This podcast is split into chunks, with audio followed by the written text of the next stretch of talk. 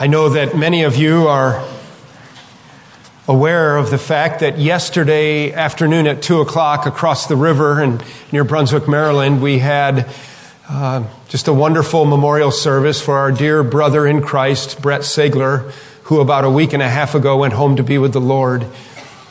Brett only attended our church for about three years, but boy, he made an impact, didn't he? And I have to tell you that I sat on that platform for over two hours yesterday. The service was filled with Brett stories. It was filled with praise to the Lord. It was filled with bluegrass gospel music. It was an enjoyable, refreshing time, even as we celebrated the homegoing of our brother, even though we will miss him. One of the stories that they told sets us up very well for the right mindset of our text today in Matthew's Gospel in chapter 14. You can turn there if you want, and I'll tell you a Brett story. Um, for those of you who don't know Brett, he was a great, big, strong high school kid, an outstanding football player at Brunswick High School, offensive lineman, about six foot four, 240 pounds, had colleges looking at him. After high school, decided not to play ball and got a job with the railroad and was just a big, strong, fun loving guy. Did not know Christ at this time. He only worked for the railroad for about a year and he was 19 years old and it was lunchtime. He jumped on a crane that was passing by on the tracks there in the yard. It was not buckled down correctly and the seat moved and tossed him as they were heading in for lunch. He was just hitching a ride. He rolled underneath that car, that train, uh, crane and it folded him in, in half beyond what the body is intended to fold and it snapped him off in his lower back. So he was paralyzed from this waist down, a paraplegic. Uh, from age 19, he was 57 when he went to be with the Lord. About 10 or 12 years ago, those legs were so problematic, those helpless legs were so problematic that he had them removed, and that's how we know him uh, in his chair with just his little stubs and no legs. Well, all of his life, Brett was confined to a wheelchair and uh, he had these battery powered chairs. They're heavy, you know, and he's a big guy. And Brett liked to do things. He loved life. He, he loved the Lord and he had a great testimony. Now, most of the time that we know him, he was dealing with infection in his body that was hindering him. Many of the folks who were there yesterday have such great memories of Brett as an outgoing evangelist and just a, an encouraging individual with a magnanimous personality. They said that Brett was on the towpath trail one afternoon. He wanted to get out, so he wanted to go take a walk, quote unquote. He got on his chair and he went down the towpath and he decided he wanted to get down by the river, some pretty spot there, and he was often known for going places he shouldn't go in his chair. And so he gets off the trail and he goes down by the riverbank and there with the weight of his chair, that battery powered chair, and the weight of his body, he sank deep into the wet sand and he got stuck. And he was helpless. He could not move out of there. The problem with this was that he was in a spot, a location that was sheltered from the path, and it was far enough away that it would be difficult to see or hear, and he literally could be there for hours. It was the kind of place they said that it really it wouldn't be unrealistic that someone could be there for a day or two and maybe not be seen. And so he's really in a problematic situation and, and he doesn't know what to do. He's fighting in the muck and he's trying to get his chair out. He's gone somewhere he shouldn't go. And now he's sinking and he's stuck and he decides it's time to cry out for help. You ever been there? You're stuck in the mud and it's finally time to cry out for help. And so Brett starts to yell and he starts to holler for help. And of all things, high up above him, directly above him in a huge tree, a voice hollers down and says, Hey buddy, you need some help? He's out in the middle of nowhere and some guy who was hiking went way up in the tree, tied himself up and slept and fell asleep in the tree. Brett starts to yell and there's his help right there. That is a Brett story. Well, in Matthew chapter 14, we have a Peter story and he's in a place where I don't know if he should have been there or not, but he's in a place and he's sinking fast. And he cries out for help, and Jesus is right there to help him. You might want to reach for your notes that are in your bulletin this morning. We're going to uh, do this week, much like we did last week, and we're going to read a couple of the gospel parallel accounts. They're not as extensive as Matthew, but we're going to read three sections of scripture, and then we're going to seek to answer three questions. You might find it helpful to fill in the blanks on your notes and help you follow along, and I trust you'll be encouraged and challenged by the word today. Let's read our text. It's in Matthew chapter 14. We begin with verse 22, and um, We'll comment just a little bit, make sure we understand what's happening. Matthew's account. Immediately, he made the disciples get into the boat and go before him to the other side while he dismissed the crowds. Okay, let's stop right away and let's make sure we understand. Now, last week, we were in the section right before this. We're working our way through Matthew here at Fellowship Bible Church week to week. And we just had the miracle of feeding the more than 5,000 with the loaves and the fish. And what a story that was, and what a demonstration of the power and the deity of Christ demonstrated right there before all the people. And so when it says in verse 22, immediately, that means right after this happened, and we will know from our other accounts that it was getting dark. So this is the end of the day when you'll recall from last week's sermon that the disciples intended to get away out in the country and to rest. They were extremely tired.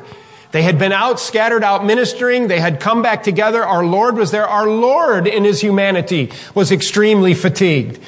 What the crowds had followed them there, as you recall, and then they spent all day with Jesus healing them, teaching them, and they needed something to eat, and that's when the little boy came up. Andrew came up with the young boy who had his small lunch, and our Lord had miraculously produced food out of that little lunch to the point that they had 12 basketfuls left over.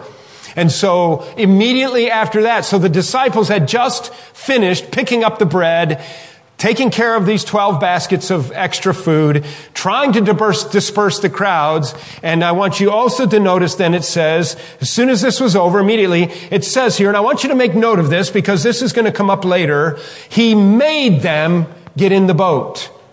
He made them get into the boat and go before him to the other side. You just hold that thought in your mind. We'll come back to it. Let's continue to read now.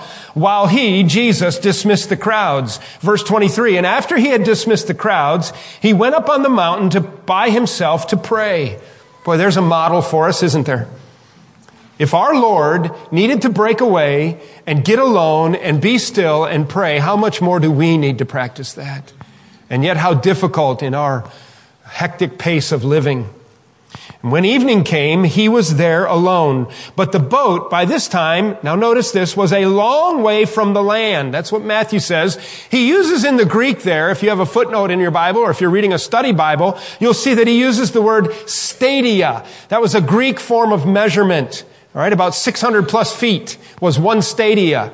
Matthew just says he was many stadia, the boat was, out into the Sea of Galilee, and it's being beaten by the waves, for the wind was against them. They're in a terrible storm. The boat is being tossed about, and, and no matter which way they turn, it seems the wind is blowing upon them. And in the fourth hour, that would be three o'clock in the morning, verse 25, in the fourth hour or fourth watch of the night, 3 a.m., he, Jesus, came to them walking on the sea. Isn't that incredible? But when the disciples saw him walking on the sea, they were terrified and they said, it is a ghost. And they cried out in fear. What a pitiful scene, a boatload of grown men whimpering in fear. It is interesting to note that in the Greek term, the word that the ESV that I'm reading translates ghost is the word phantom. Phantom. That's we get our English word phantom from the Greek word that's translated ghost. Now, they think they're seeing a ghost. I thought a good title for this message would be The Phantom of the Sea. But then half the kids around here would think we're using the Hardy Boy books for our study or something. But anyway, if you haven't read Hardy Boy books, you don't get that. But so here we are. The Phantom of the Sea appears. And Peter Uh, the Lord says in verse 27, but immediately they were terrified. It is a ghost, the end of verse 26, and they cried out in fear. But immediately Jesus spoke to them saying, take heart. It is I. Do not be afraid. What comforting words from our Lord regularly repeated in our New Testament, aren't they? Be still. Calm down. Let not your heart be troubled. Do not be afraid. And Peter answered him, Lord, if it is you, command me to come to you on the water. I don't know why he said that, but he does. He said, Jesus said, come. So Peter got out of the boat. He walked on the water and he came to Jesus. And when he saw the wind, he was afraid. When he saw the results of the wind hitting the waves, the spray, he's afraid. He takes his eyes off Jesus and beginning to sink, he cried out, Lord, save me. You know, that's not a bad prayer when you're sinking in the ocean or when you're stuck in your sin. Lord, save me. Three words Goes right to the heart of the matter. I am out of control. I need help. Lord, save me. For many of us, we've been to the cross and we've said that prayer, haven't we? Lord, by your shed blood, I repent of my sin and would you save me by the washing of your blood across me but through my, take away my sin once and for all that I can stand in righteous holiness before a heavenly father and he will accept me based on the righteousness of Christ, no righteousness of my own. Have you prayed that prayer at the cross? Lord, save me. Well, Peter's just in a panic. He's sinking. He's stuck. Lord, save me. Jesus immediately reached out his hand, verse 31, and took hold of him saying, Oh, you of little faith, why did you doubt? And when they got into the boat, the wind ceased, and those in the boat worshiped him, saying, Truly, you are the Son of God. Man, wouldn't you have loved to have been there? Well, it's interesting to me that as we, uh, once again this week, read the parallel passages, parallel accounts, and the next one is in Mark chapter 6. Mark chapter 6, um, it begins with verse 45. It's a much shorter account, but I want you to see that there's a little bit of nuance that's important. I'll point it out to you. Mark chapter 6, beginning with verse 45. Look what it says. Here's how Mark recounts it. Immediately, okay, he made his disciples get into the boat. He made his disciples get into the boat and go before him to the other side to Bethsaida while he dismissed the crowd. And after he had taken leave of them, he went up on the mountain to pray. Now when evening came, the boat was out on the sea and he was alone on the land and he saw that they were making headway painfully for the wind was against them. All right, this is one of the points I wanted to point out. Here it says in the ESV, they were making headway painfully. He said, we know they were having problems. All right. I think it's pretty neat how the NIV translates this. They were straining on the oars. They were straining on the oars. So they're working it. They're doing everything in their power. So that's one thing we're getting out of our reading of scripture here, that they are in a bad situation and they're doing everything in their own strength that they can do to solve the problem. Straining against the oars, headway into the wind. I take that to, to picture a swirling kind of wind, a setback kind of wind, that no matter which way the wind tosses their boat and the waves move their boat, that the wind always seems to be pushing the opposite way, the way they want to go.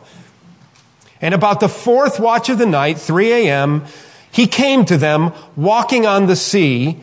And here's the next thing I wanted to point out. Mark says, and he meant to pass them by. Now, what in the world is that all about?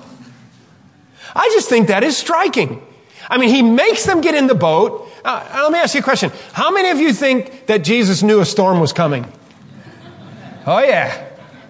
And he sends them out into the night, into the boat. They evidently didn't want to. I was thinking about that a little bit. He made them get into the boat. Well, some of these guys are fishermen, right? For one thing, they just might want to stay where they were and rest. They didn't want to get in a boat. We don't want to sail at night. The other thing is, is do you think that these guys could figure out that there was a storm coming that evening? Man, the air just doesn't feel right. The wind is picking up. Lord, Lord, this is not a good time to be in the boat. Get in the boat and go. He made them get in the boat. I think it'll be interesting to go to heaven and find out if really there was a storm in the forecast or if the Lord just made that happen. How many of you think the Lord can make a storm just like that? How many of you think Jesus really walked on real water? I have no problem believing that he who spoke the worlds into existence could walk on that H2O when it wasn't frozen. No problem. So there they are. And it says he meant to pass them by. Well, what is, I mean, did it, did it mean he wanted to be far away from them so that they would all see him, so that it would appear like a ghost? He's, Jesus is having a little fun with them. You know? It's like, I know what I'll do. I'll go like I'm going to walk past them and they, they won't know and I'm a phantom and it's going to scare them and I love to hear grown men squeal in fear. I, I doubt that. I mean, you just, as you run on your lawnmower this week, you can think about that. Why was Jesus going to walk past him? I have no idea. Ask Jim Shupe later. All right? And so here we go. But when they saw him walking on the sea, they thought it was a ghost and they cried out, for they all saw him and were terrified. But immediately he spoke to them and he said, Take heart, it is I. Do not be afraid. And he got into the boat with them and the wind ceased and they were utterly astounded now here's something to my shame that I missed in our study last week, and I didn't see it until I was reading the parallel accounts this week for the storm sermon. For they did, verse 52 of Mark 6, for they did not understand about the loaves, but their hearts were hardened. Ah. Uh, now I think I know why they're out at three o'clock in the morning in the middle of a storm that Jesus snapped up. And why he made them get in the boat is because they didn't fully learn the lessons of what was happening when he created all the bread and food. So I'm doing these great things in front of you and you guys still don't get it. You're still weak in your faith. Well, one more passage, that's John chapter 6. And it's a very short passage, Matthew, Mark, Luke, John, chapter 6. And let's pick up just a couple more interesting little bites of information here for us in verses 16 to 21. John chapter 6, verses 16 to 21. And when evening came, his disciples went down to the sea. So they got in the boat and started across the sea to Capernaum. So you see how, if you didn't read Matthew and Mark, you would think that the disciples were like, hey guys, let's go. They didn't want to go. And these guys knew a storm was coming. They were fishermen. It was now dark, all right? So John tells us that it's already dark and Jesus had not yet come to them and the sea became rough because a strong wind was blowing. And when they had rowed about three or four miles, that's one of the things I wanted to see in John's text. They had rowed three or four miles, all right, 25 or 30 stadia, about 607 feet for a stadia. So they're out there, and I don't know if this means they had zigged and zagged in the wind for three or four miles, or if they are three or four miles directly out, you know, from where our Lord was. They saw Jesus walking on the sea, coming near the boat, and were frightened, but he said to them, It is I, do not be afraid. And then they were glad to take him into the boat, and immediately the boat was at the land to which they were going. There's another thing I want you to see. So he gets in the boat. It doesn't talk about Peter walking on the sea. He gets in the boat, and then it says immediately the boat was where it was supposed to go. First of all, the storm calms, then the boat gets where it's supposed to go. And I'm picturing like hair being plastered in the wind. Choom! But I don't think that's what happened. I, I think it was just a miraculous replacement of getting them to where he wanted them to be. I don't think I pointed it out to you, but I think in Mark's account, it also says that as he stood on the shore, he saw them out in the dark. And we find out from John's account that it's three or four miles and Jesus saw them. What a, what an example of the omnipresence, the uh, omnipresence of the Lord Jesus Christ. That he could see out to where they were.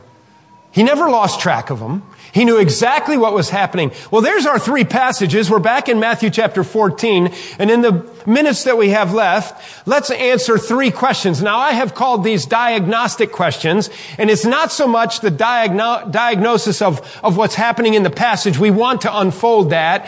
And we want to try to get what's happening here. But these three questions are diagnostic in that they are to help us as individuals to diagnose where we are in our faith as opposed to doubt? Where are we in a confident faith of following Christ? Maybe these three, answering these three questions will help you. The first question is, is, first of all, what are we to make of this? I mean, we read these three passages. I think they are most remarkable. And when I get done reading them, I, I kind of find myself asking this question. What in the world am I supposed to make of this passage? Like, first of all, letter A on your outline is So why did Peter step into the water and not the other disciples? And why would anybody even think to step into water? I mean, it's just nuts, isn't it? It's storming. Why? I am not really sure what to do with that. Mean, what was Peter thinking? We know that Peter was an excitable kind of guy. I mean, he's the sword swinging disciple on the night that our Lord was betrayed. He, he's very outspoken. He's a leader of the disciples. Often in the gospel accounts, when you hear disciples named and you have the, the top three, Peter, James, and John, it's always in that order. Peter, James, and John. You know, we never say James, John, and Peter, or John, James, and Peter. Peter, James, and John. He was their leader. He was there, man. He wanted to be there. And I'm just not sure what, why did he do this? I was riding up to the memorial service with Lonzo Puller yesterday. and We were talking about this. Why do you think Peter got out of the boat? I mean, we just have learned this story since Sunday school, but why would you do that? He said, well, he wanted to be with Jesus. Jesus was there. Yeah, but he was scared out of his skin there a minute before that. And I was saying to, to Lonzo that I think that Peter being so excitable we know from the account that he was very frightened by the phantom of the sea. I mean, really scared. Like, oh man, they're groaning as we're going to die. What is this? They're seeing ghosts. And then all of a sudden our Lord says, guys, be at ease. It is I. Don't be afraid and they recognize his voice. And so they go from off the charts terror to off the charts relief. And I suggested to Lonzo that Peter was so excited that it was his Lord that he just forgot that he couldn't walk on water and he jumped out of the boat and started heading to Jesus. Wherever Jesus is, that's where I'm going to be. And Lonzo said, come on, man, it's like forgetting that you can't fly. I thought that was pretty right. I don't, you know, what was he thinking? You don't get out on the water. But we also know there was a test question involved, right? He said, Lord, if it's you, command me to come to you and, and I'll come to you. So he must have been thinking about the concept of walking on water a little bit. And our Lord said, come, come. And he jumped into the water. Another question though that comes to me is like, what are we supposed to do with this is, letter B is, is this something that's supposed to be modeled? Is this something that's supposed to be modeled?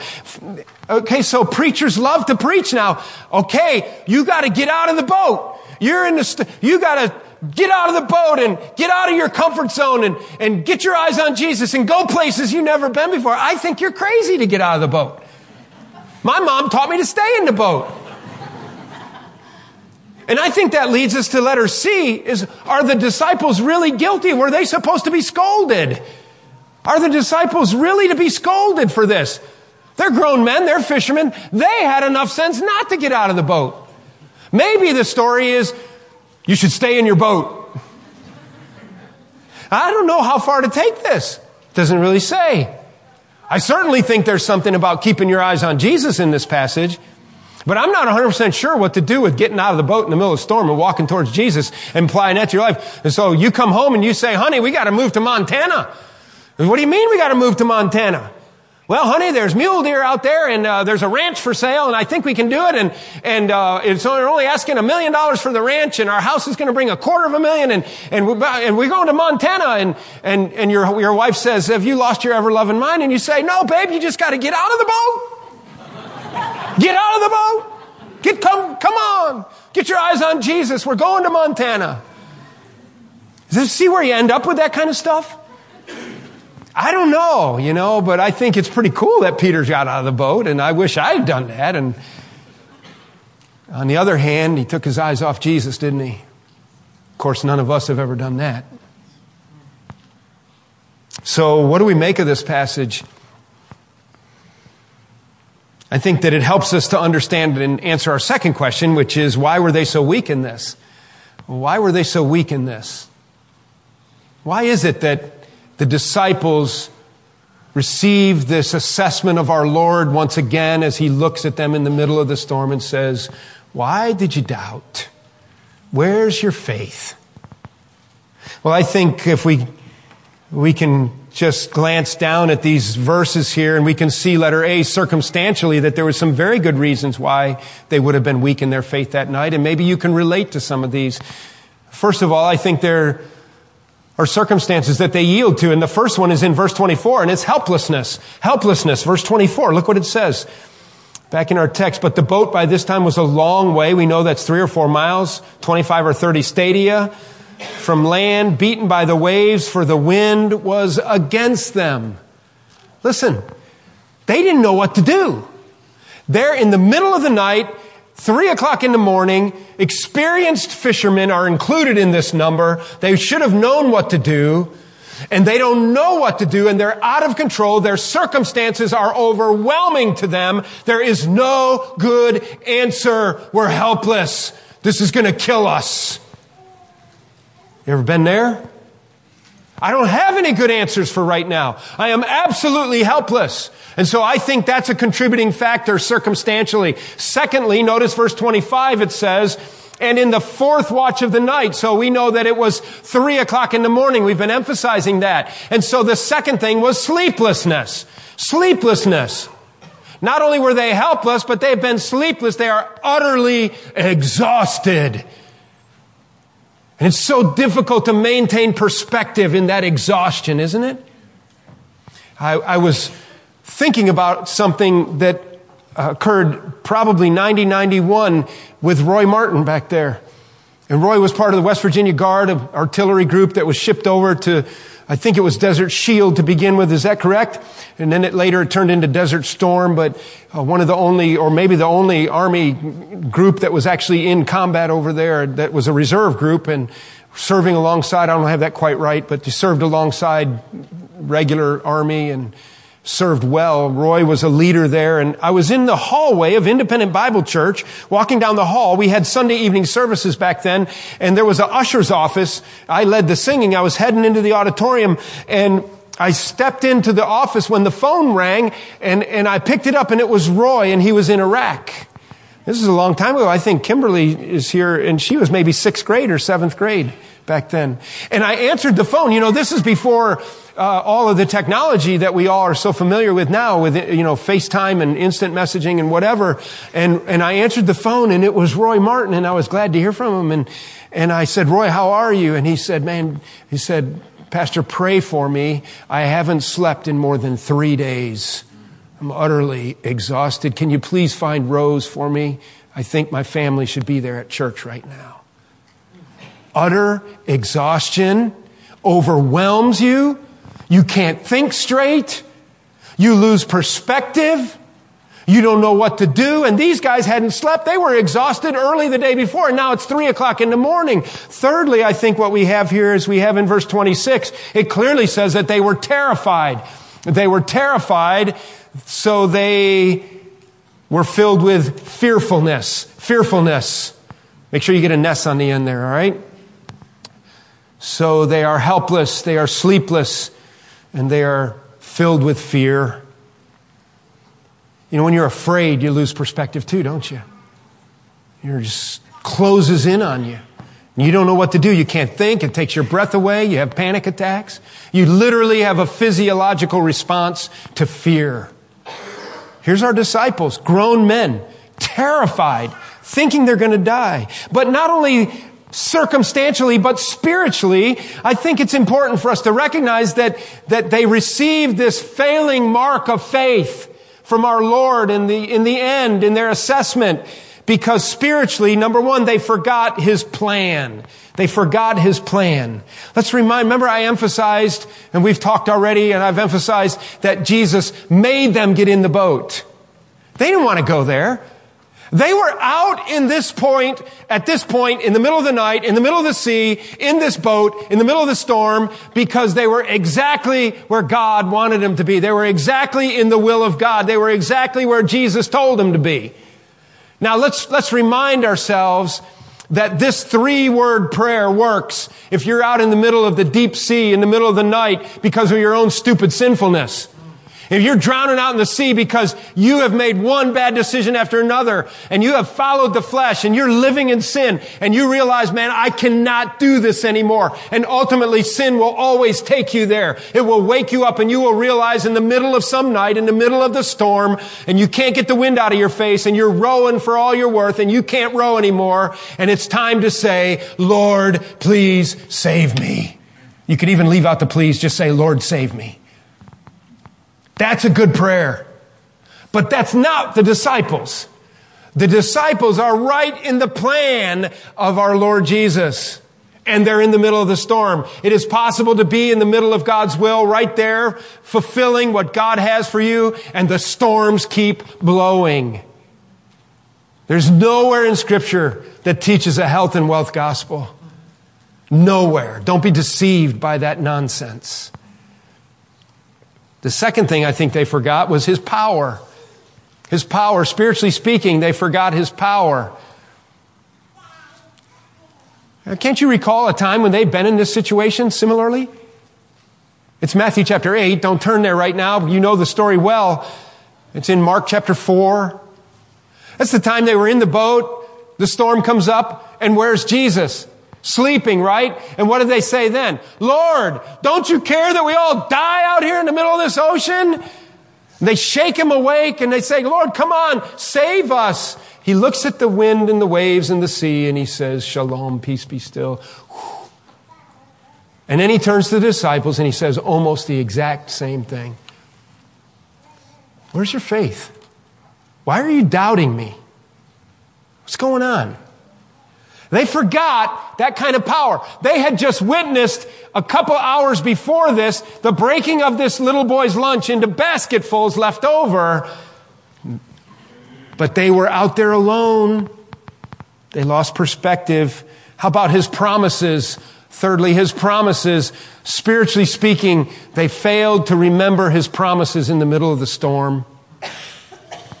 We could turn to places like Matthew chapter 6 Uh, remember the bird watching section that we spent some time with? Matthew chapter 6, beginning with verse 25. Again, you don't have to turn there.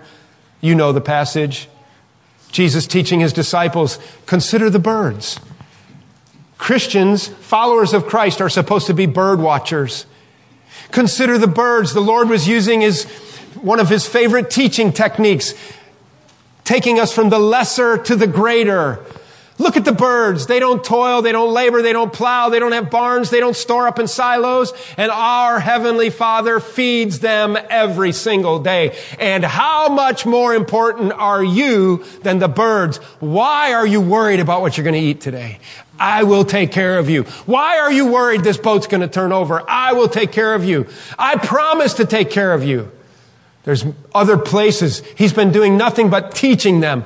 I'm going to take care of you. I'm going to take care of you.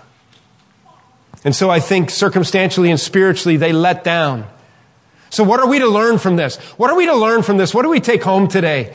Let's kind of just combine this third question in concluding remarks. How do we move from cowering in fear to having a confident faith in our Lord Jesus Christ? Well, I wish that I could give you like some little faith pills and you could swallow them and bam, shazam. But you know, we have the same situation to deal with that the disciples did. And in fact, I've, I've really, based upon the spiritual failures of the disciples, are where I come up with the strategy for us to grow in our faith and to stop doubting we do this by believing his promises. Letter A, by believing his promises. Listen, he is trustworthy. We have a trustworthy God. His ways are the right ways. He's trustworthy and we believe his promises. Young people, don't doubt God's promises in your life. The Lord God is a sun and a shield, and the Lord will give grace and glory, and no good thing will he withhold from him whose walk is upright. That's true. He promised it. It'll happen. Don't doubt him. Don't short circuit the Lord with your own agenda because you get tired of waiting on God to give you what you want. Trust his promises. I mean, let's apply this even a little bit further. Let's think of some storms that we're dealing with here at Fellowship Bible Church right now in people's lives. So how about no job and no money? All right, we've got a, a, handful of people, and that's something that's been ongoing in the in the current economic climate and the way jobs are going. I think it might even get worse, where we have to help each other out even more, like Acts chapter two and four. So here's what we have: no job, going to lose the house, might have to foreclose, don't have any money. It's a very difficult time. Is that a storm? That's a storm. Or how about this one? We have a lot of this. The doctor looks at you and says, it's malignant. It's malignant. Is that a storm? Okay, so what do you do? What do you do? You're going to run out in the backyard and scream at God and shake your fist and say, God, how come you gave me cancer? I'm only 77 years old. Well, how long did you think you were going to live? For one thing. But it can be worse than that. It can be your little baby. It can be all kinds. Of, God, what, what, are you, you going to do? You're going to hold your breath and scream at God, and it, it's really therapeutic to do that. That's nonsense. I want to tell you what this is. This is a time when you're in the storm and three o'clock in the morning, the fourth hour of the night, and you're beyond helpless. You have no answers for what's going on. And it's time to claim the promises. It's time to hold on to the promises. You don't see the end from where you are. You are in the process of the storm. It might get worse before it gets better. But how about a verse like Hebrews 13, 5 and 6? And he has said that I will never leave you or forsake you. So do not fear. How about Psalm 46 1? The Lord God is, um, um, I started doing, uh, God is our refuge and our strength. God is our refuge and our strength, a very present help in time of trouble. You believe that or you don't believe it? It's either true or it's not true. It's not true part of the time. It's true all the time. God is my refuge and strength, a very present help in time of trouble. Therefore, we will not fear though the mountains fall into the sea. So here's what you do. You're sitting at the kitchen table late at night and your checkbook has no money and you don't know what to do. And so you have to just bow your head and you have to say, Lord, we don't want to be afraid right now. And you've promised to take care of the birds. And you promised never to leave us or forsake us. And you said you are our refuge and our strength. And so you see our need right now. And Lord, we did not put ourselves through stupid sin in the middle of this storm. And so we will wait upon you to meet this need. And you can trust the fact that you probably will not miss a meal. You might lose your house. It's not the end of the world. You get your days off back if you lose your house. You can go for a walk on your day off if you don't have a house. That's a good thing. And so, how about cancer spot on your lung, in your liver, in your brain, in your bones, in your lymph nodes? Lord, you said, you said that you are my refuge and my strength and that you are a very present help in time of trouble, and I am going to be still before you, and I'm going to wait on you, that you will accomplish in me what you want. Don't you think that's a little bit more of what a courageous faith looks like than kicking in the drywall, slamming doors, screaming curse words at God? I don't really know the formula to get from one to the other. I just know that God's people trust Him because He's trustworthy.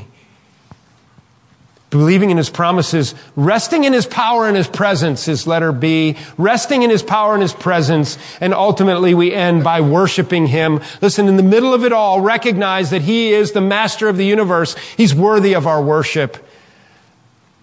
Let me remind you of a little story from my boyhood about His presence. This is what I mean. When I was in seventh grade, there's this punk kid named Raymond Thal used to, used to tell me he's going to beat me up.